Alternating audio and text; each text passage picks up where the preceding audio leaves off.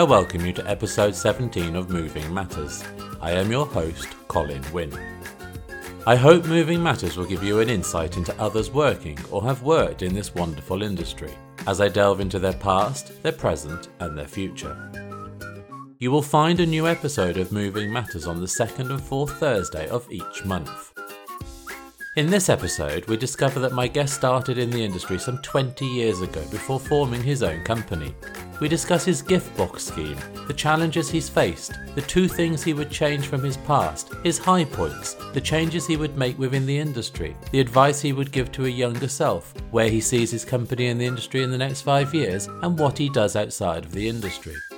And as always, we end with a funny moving story involving a deeply religious 85 year old lady and her four goldfish.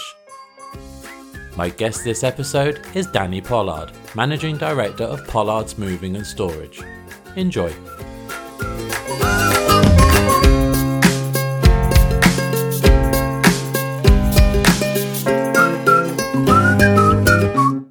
Good afternoon, Danny. How are you today? I'm very well, Colin. Thank you for inviting me on the podcast. You're very welcome. Welcome to Moving Matters. Thank you. Can you tell everyone a little about yourself and the length of time in the industry? Certainly. My name is Danny Pollard. My company is Pollard's Moving and Storage Limited. This year I've been in the industry 20 years and it will be 16 years in May since I formed my own company and how did you get started in the industry? Well, looking back, I suppose from a young age, I was always going to try and work for myself. My first job was in a bakery on a Saturday morning at 4 a.m. at 14 years old. And I did that for a couple of years before I discovered beer and going out. and I thoroughly I thoroughly enjoyed that, and I thoroughly enjoyed earning money and having a desire to do well in work. When I was around 15 or 16 and six week holidays, for instance, a lot of my mates were out doing whatever. I was decorating for people, decorating houses and earning pocket money because I always wanted to work. I then, when I had my first job, where that led from was I left school. I went to college to do a BTEC in business and finance. I did the first year and I absolutely hated the people, hated the lecturers. I told my parents that I didn't want to go back. And my dad said, You're going back. You're going to succeed at doing this. So I thought, Well, I'll show you. So for three months, I used to get up at the same time as them, leave the house. And I used to just walk for a few miles, and then I used to come back after they'd gone to work, and I used to let myself into my room and go back to bed. Until around three months later, my dad came home from work and woke me up, and I got into a little bit of trouble. But to be fair to my mum, my mum was fully supportive, and she said to my dad, Well, he told you that he didn't want to go back, and you know he's a stubborn sod. So why are you not listening to him? And he just said, Well, you're getting a job. And I said, Well, that's fair enough. So the next day, I saw a storekeeper job in Dewsbury near us in engineering. And I got that job at the interview because my dad came with me to the interview. And the employer loved the fact that my dad had come with me to the interview and wanted me to do well. So I got the job there and then, and I worked myself up to the company buyer in that company. But whilst I was there as well, on weekends and evenings, I had a little valeting business on the side to earn extra money. And I used to work every hour and every weekend that God would send. So overtime was never an issue. And I think that really put a work ethic in me but I also loved earning money on the side. And I think eventually that was always going to lead me into working for myself. So I worked my way up in that company to be the company buyer. And unfortunately, there was a loss of work with, within that industry, and I lost my job in 97. And Uh, so I'd done six or seven years of that company, and I went to work for a firm in the same industry in Leeds until I was made redundant in 2001. And that is when I then got into the removals industry. Completely by accident, to be honest with you. While I was out of work, I mentioned to a friend of mine in the pub, a great bloke, a great Scottish man called Gavin Littlejohn, to say I was out of work. And he said, Well, I've got a little bit of part time work if you fancy helping me out. And he had a small, little, more man and van type of company and a truck company called Instant Relay in Halifax. Whilst I was going for interviews, I was applying for company buyer positions in, in a similar industry that I'd been in before. I helped Gavin out, and also, really, it was more other people from the pub, friends of his, that would just help him out. So it was more man and vanish, you know, with all due respect to Gavin, amateurish. His, his um, his toolkit, I remember, was his granddad's satchel with broken screwdrivers and whatnot. He never, he never literally bought a truck. It was always rented vehicles. The blankets were bedspreads. So I wasn't really introduced to a professional start in this industry. Gavin, though, he was a fantastic man and probably too generous, and I think everybody took advantage of him over the years. But he always had aspirations with other businesses as well. He was a dreamer and always wanted to do more. And he's actually become very, very successful in his career now in Scotland, away from removals. And I did the removals for him for around 12 months, going up and down the country. And I absolutely loved meeting people. I got a real bug for the industry. So my interviews, even though I was getting down to the last two people all the time, I really wasn't giving it full concentration because I'd just fallen in love with that industry. And, and one day it got very quiet. And I asked him where he got his work from. And he was recommended by this little estate agent in Brighouse, which is about four or five miles away from Halifax. I'd had a little bit of experience in sales background and I thought I could develop it for him.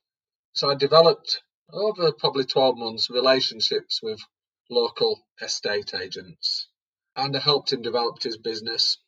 Within two or three years, I would say around three to five fold on turnover. But he never invested. He went bust once, was about to do it again. And I thought, why am I now supporting Gavin when I feel I can do this on my own. Yep, I totally get that. So I went away and I wrote a basic business plan and I spoke to my mum and dad and they gave me a little loan in May 2005 and I started Pollards. I had two trucks which I played around £2,000 for one and I took on the lease of the old truck the Instant Relay, the company went bust, had just bought within the last year. So I adapted that. One of the biggest mistakes, I don't mind saying, Colin, one of the biggest mistakes I made was I bought the telephone number from Instant Relay to get the phones ringing. Well, let's just say that company didn't have the best reputation, so it was hard starting out and, and trying to get Pollards recognised when people were ringing with complaints, and that wasn't easy to turn around. So I would think that was one of my few mistakes I made early on in business.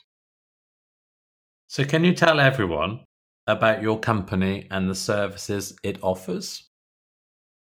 So, my company is Pollards Moving and Storage. And actually, the limited company is Removals and Storage UK Limited. That's because we have two trading divisions, which are Wade Removals and Pollards Moving and Storage. So in 2009-10, I bought out our competitors. So we had two trading divisions. Really, we just operate under the Pollards brand. And predominantly, Colin, we are domestic home moving services, but we do now aim at the higher end of the market. We also offer containerized storage. We've got a 10,000 square foot storage facility, which we actually share with another BAR member. We carry out commercial moves and we do European and overseas, but we subcontract all of that work on a smaller scale. So when you say you aim for the higher end of the market, what exactly is the higher end of the market? Well, in Yorkshire, the pricing bracket is completely different, for instance, to the south.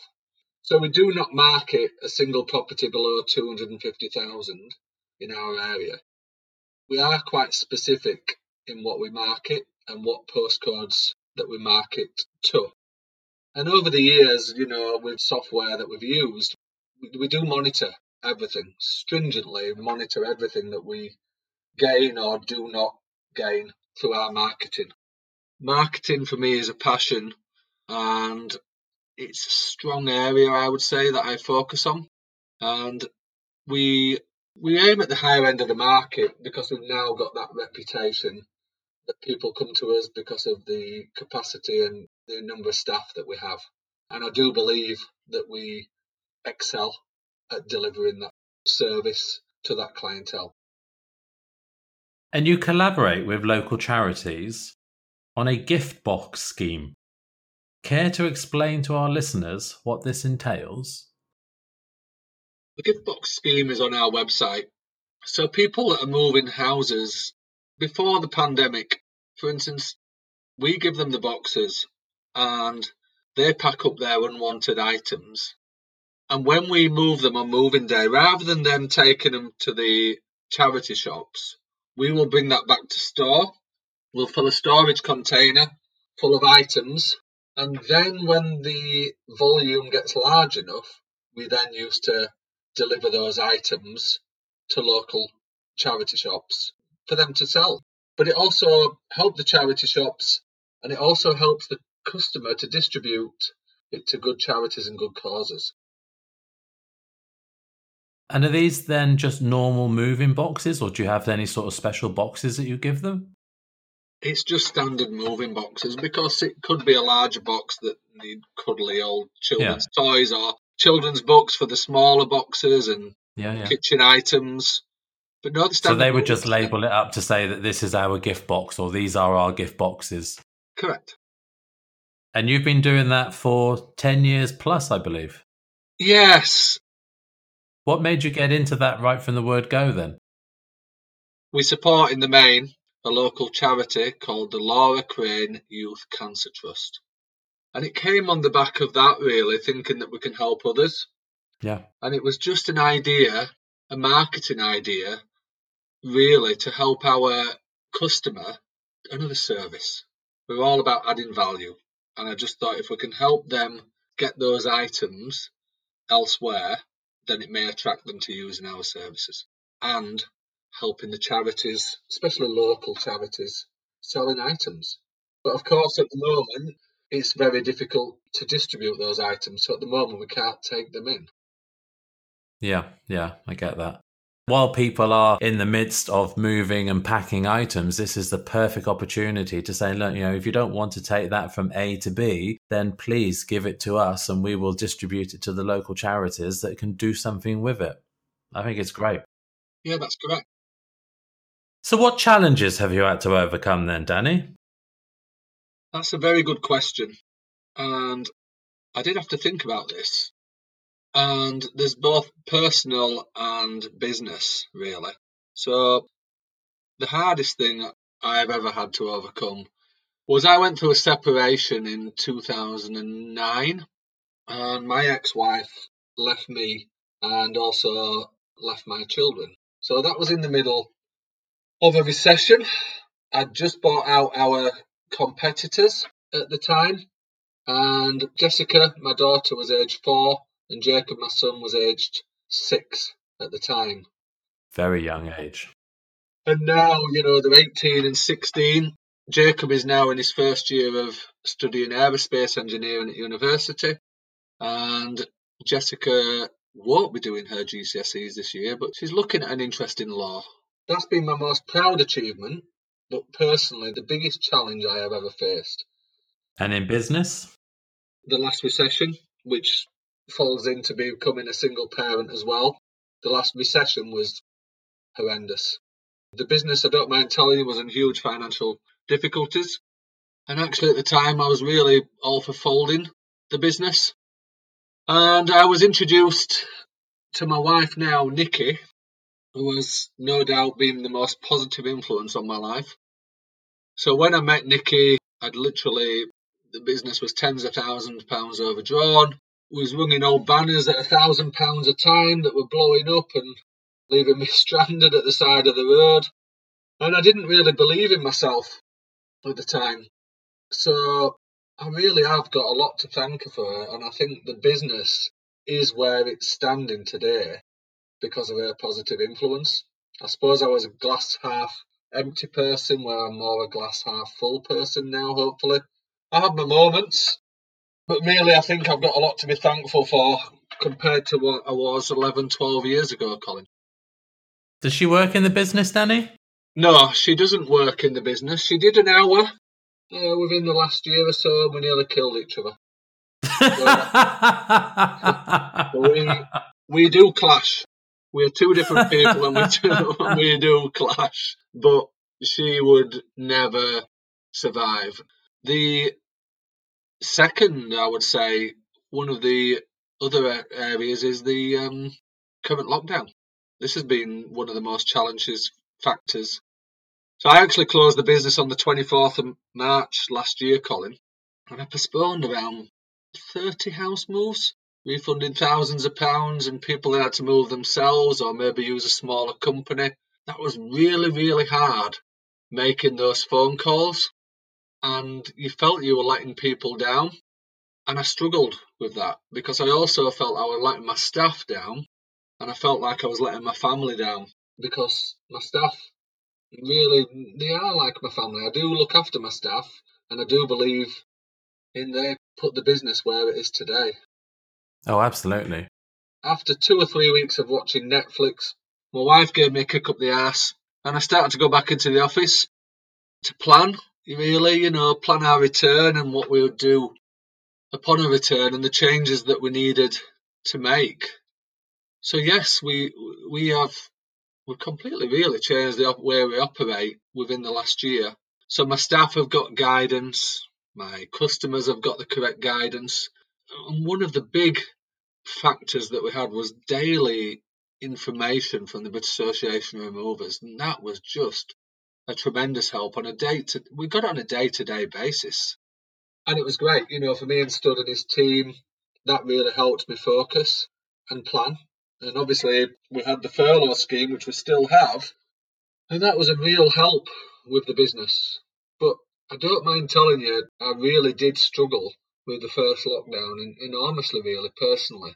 I didn't like it. Whereas my wife was very focused into her fitness and she was very positive. I didn't like the fact that um, just felt uh, split from work and split from staff, and I like that daily routine, and I really, I really did struggle with it. I'm sure there are many movers that are in the same situation. I mean, the first lockdown, no one really could have predicted what went on. The BAR were absolutely brilliant by giving out all the information as and when they could, which has obviously helped because in the last two lockdowns, removers have been able to continue. Yeah, I, th- I think they, they are the industry leaders, and and I think you know they're very well led. To me, it was a great support and I've also got good support groups. We have like a West Yorkshire moving WhatsApp group with a good few movers on there. You know, all helpful and we all recommend each other, and that was good. A bit of banter. Greg Wildman and Darryl Baker are both good friends of mine in the industry, and, and we have a good daily banter and things like that. Really got me through because we're all in the same ship, same boat, and we weren't the only one, and it was all unknown to us all, wasn't it? Oh, absolutely. But now, would I shut down again? Not if we had to. We've got the correct guidance now. We've been operating since the 18th of May as we are. We've done over 700 house moves since then, and it's it's worked well. We give the customers the correct guidance. They adhere to the guidelines. My staff know what they're doing, and it has worked really well. It has. So, if you could change anything from the past, what would it be? My recommendation, especially someone coming into the industry, was to not start out cheap. I really made that mistake myself because I did work for a cheap mover. And my advice, what I should have done from the beginning, was believe in myself more and market myself to the higher end of the market when I started. It was a difficult model, Colin, to switch from being cheap in our area to being the most expensive and adding value to that client. But we, we have achieved it well. But I think I should have believed in myself more, believed in me and sell myself and my people. And that is one area I, I do regret that starting out cheap did give me a lot of headaches. So that that's definitely an area that I would have had to have changed. I also regret, Colin, not doing my class two. So not giving me another option. I've always struggled with getting drivers over the years. And if I'd have had that to fall back on and had my CPC license, I feel as though that would have made life a lot easier. But I've, I'm probably more of a, a marketeer. So I'm quite unusual as a removal man because I've never really done the removals when I started Pollards. I've always built the business with relationships with estate agents, with solicitors, marketing. So I've not been hands on as much. And I feel if I'd had my class two, my CPC, then I would have been able to do that. And that's one thing I am going to get this year is my CPC, become my own transport manager. What about your class two? If time allows and when we're allowed to, I would like it. I would like to do it. It's another feather in the cap at the end of the day, isn't it? Yeah, if you are short of a driver, great, you can jump in the cab and off you go. Not yeah. saying that you'd probably want to, but it's another, you know, another feather in the cap. It is, and I've got three trucks and four vans. You know, two 18 tonners, a 12 tonner. So my granddad license on the seven half tonner, which I used to own, is no good anymore. So yeah, I'd like it because I've actually always liked driving the trucks in in the previous years. So yeah, I think I might look to do that as well. So, what is your high point of being in the industry? Well, people have said it before, and I think first and foremost, it has to be the people that I've met in this industry. It's it's an industry like no other. I think somebody said like your your competitors are your friends, and I don't know if there's another industry quite like that. I just feel as though it's unique compared to others. It's not competitive. Everybody wants to help each other. Even when you're quoting for the same job, you're discussing how you would do it or how they would do it and have you got availability.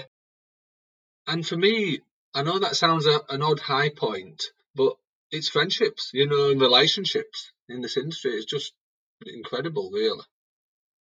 Secondly, I started going to the area meetings of the British Association of Movers. I don't know, probably eight or nine years ago. And I suppose the a high point was like being asked to be chair and area secretary for the Yorkshire region. So I don't know how many positions I hold at the moment, but I must admit the the Yorkshire region has just been put on the back burner because of the volume of work that we're all experiencing at the moment. It's difficult to arrange an, an area meeting, but I also get involved on the national council now, and we've been doing Zoom meetings because of that. So I used to like quite like going up and down to Watford, but I don't know if that's going to happen anymore. Maybe they might do an AGM once a year, perhaps, because I do like still meeting people. But yeah, just being asked to take a role in our area felt very honoured, to be honest with you.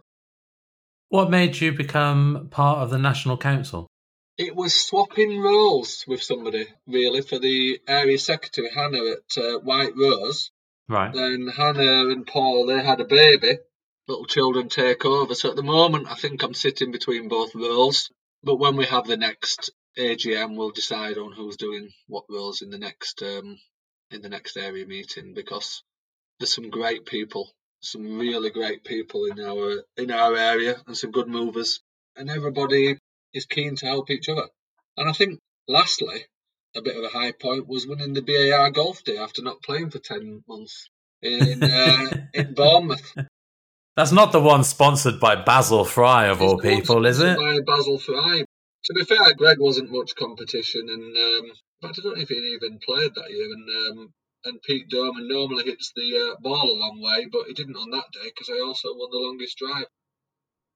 So when they handed over your trophy or whatever you won on the day, did they have tears in their eyes?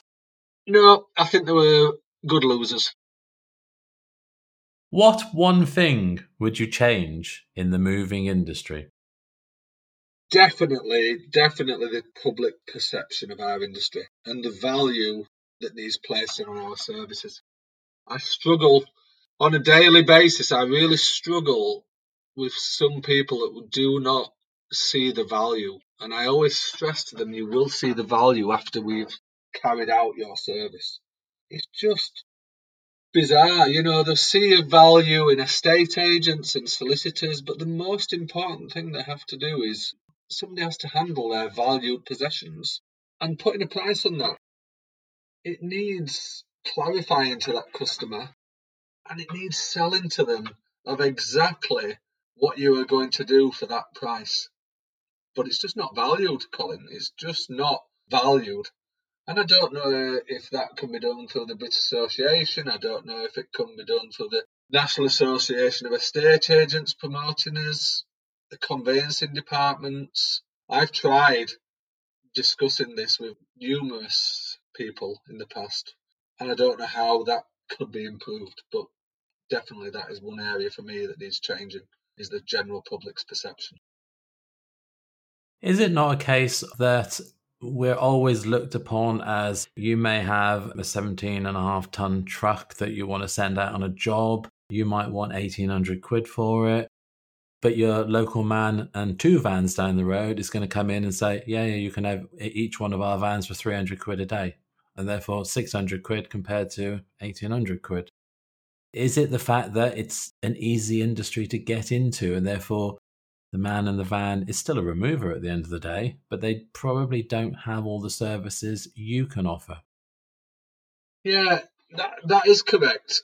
And in certain instances, the man and van service and option can work. You know, for instance, if Absolutely. they're moving to rental or Absolutely. if they're moving into storage and they don't necessarily want a containerized option and they've got a bit of time to do that.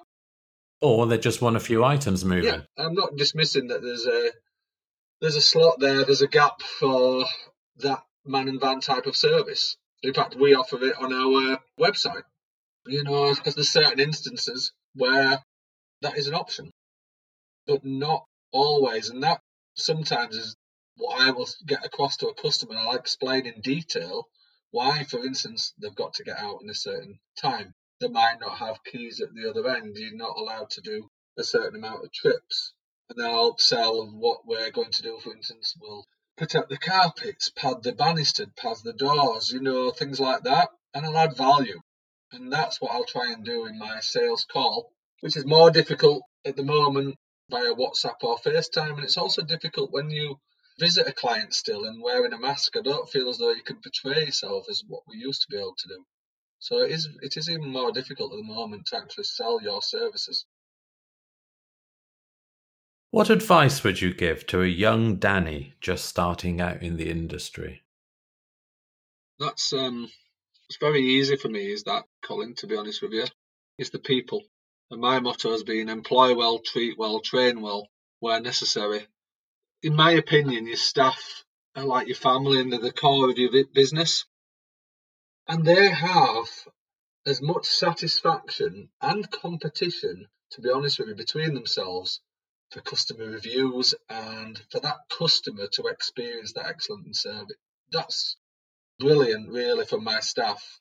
And that's taken a lot of hard work over the years.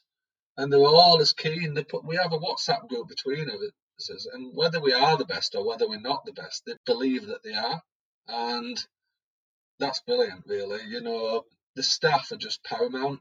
I have a, a fellow mover who's always said to me that staff are to a penny. Completely, completely disagree.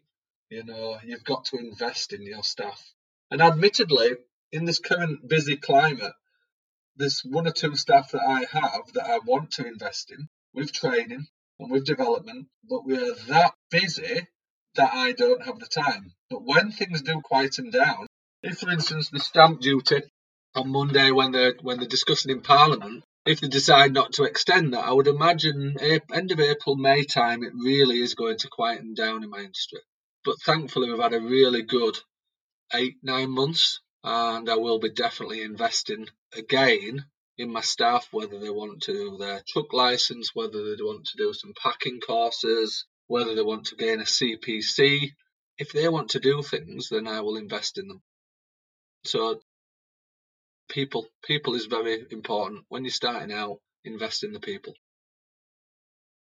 Where do you see yourself and the industry in the next five years? Good question. Continued growth and recognition of our brand within the yorkshire region is a must. I, I just feel you can never sit back on your laurels and think that you've made it already. I'm constantly wanting to build relationships. And that's where I think it counts. You know, it's become not easy now, but the recommendations that we get through from different people on a daily basis are quite it's quite satisfying and does make our job easier because the recommendations come through on a daily basis. So we have a certain model. I'll expand on that. I've got a good friend of mine and I believe this person, Paul Simpson, is another person who was truly behind the success of Pollard's. Going back around 10 years, we moved Paul and he approached me to become my business coach. He'd helped grow businesses in the past and he wanted to help grow my business because he saw something in me. And actually, at the time, there was some also some government grants towards coaching. So I took the plunge and I worked with Paul, and it just completely flipped my business around. So we've got a success story and we've got a business model. And I think what I'd really like, I really like working with people. And with Paul and myself, I'd really like to work on a program that's delivering to others in our industry and help grow their business like I've grown mine through estate agents, through solicitors, through building relationships, through branding, through marketing. There's a model, but I want to help others in my industry change their model and try try help them. I'd really like to help others now. I would really like to help others in our industry change their business model. Where do you see the industry in five years, though, Danny? Do you see any change in the industry at all? I definitely see change within the next couple of years, you know, with the pandemic of how we operate. I think with the COVID fogging machines, the hand sanitizing stations, the masks on appointments, people have changed.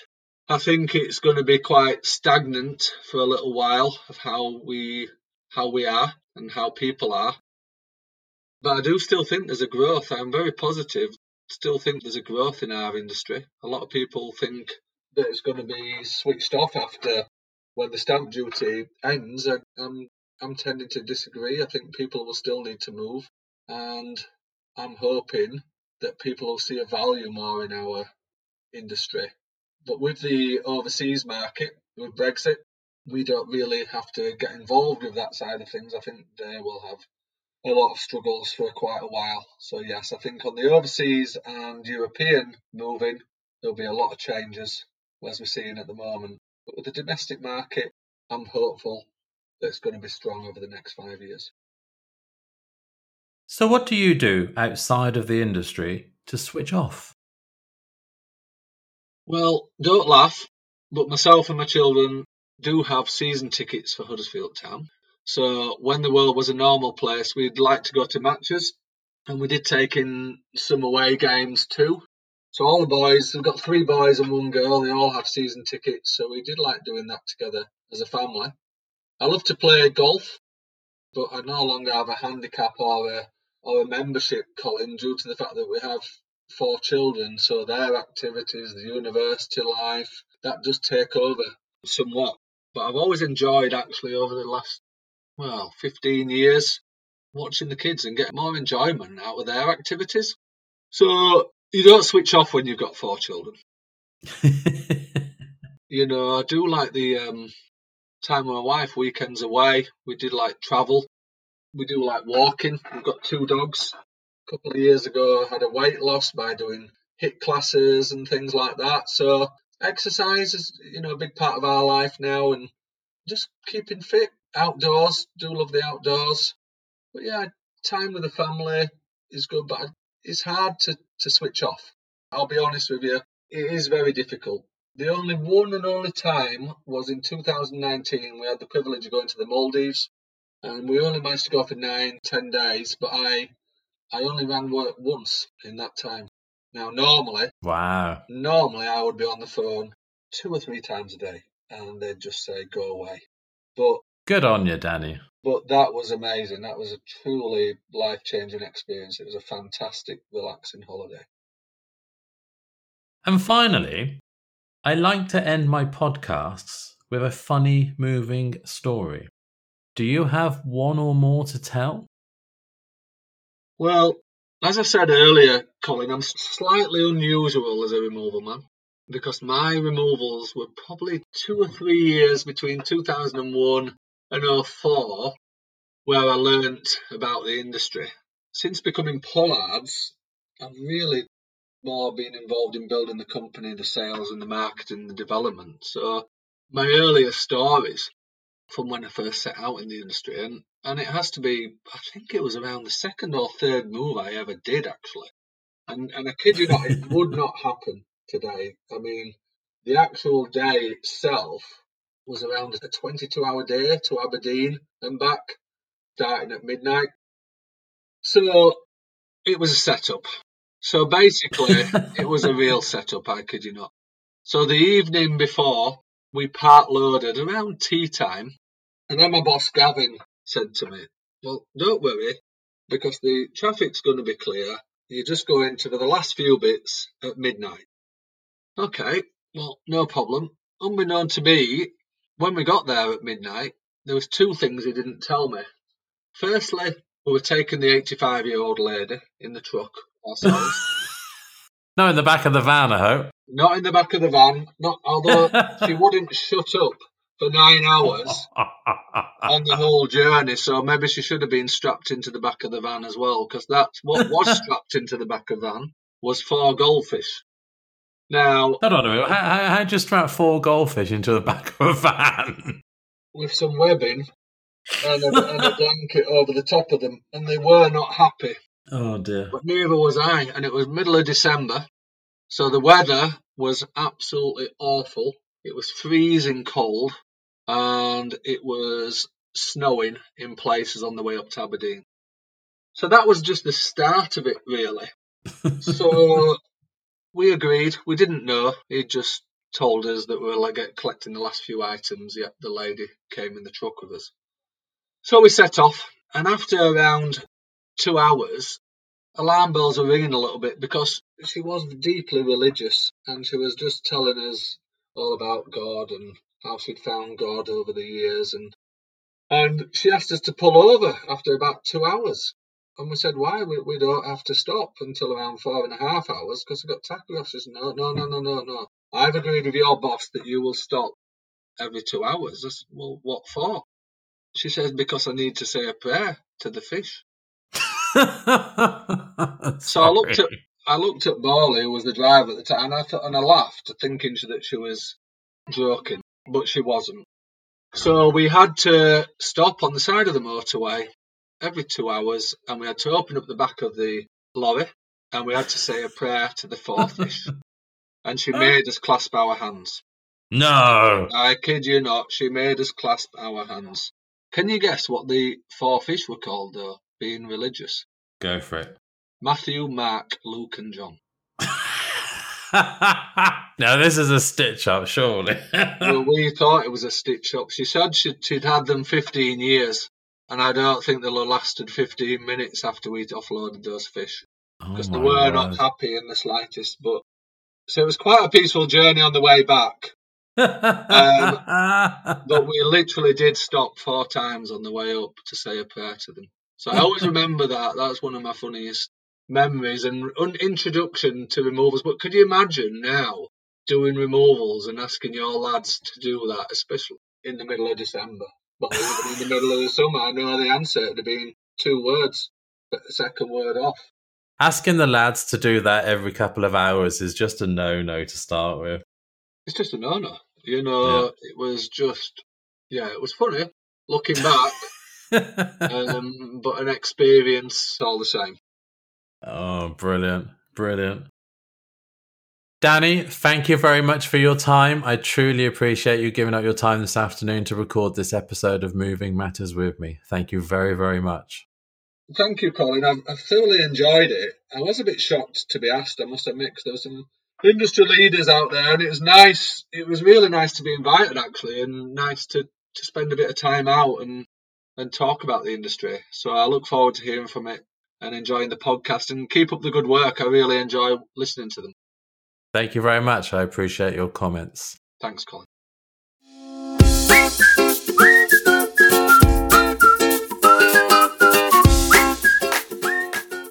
I sincerely hope you enjoyed episode 17 of Moving Matters.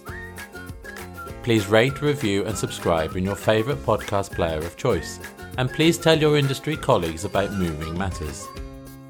My thanks and appreciation go to Danny Pollard of Pollard's Moving and Storage for giving up his time to record this episode. Thank you again, Danny. If you would like to know more about Pollard's Moving and Storage and the services they offer, then you will find links within the show notes for this episode and on our webpage movingmatterspodcast.co.uk. And please, if you have a funny moving story that can be relayed to our listeners or you would like to be a guest on the podcast, then do reach out to me by completing the contact form on our webpage movingmatterspodcast.co.uk. Well, that is all from me, so until next time, keep moving.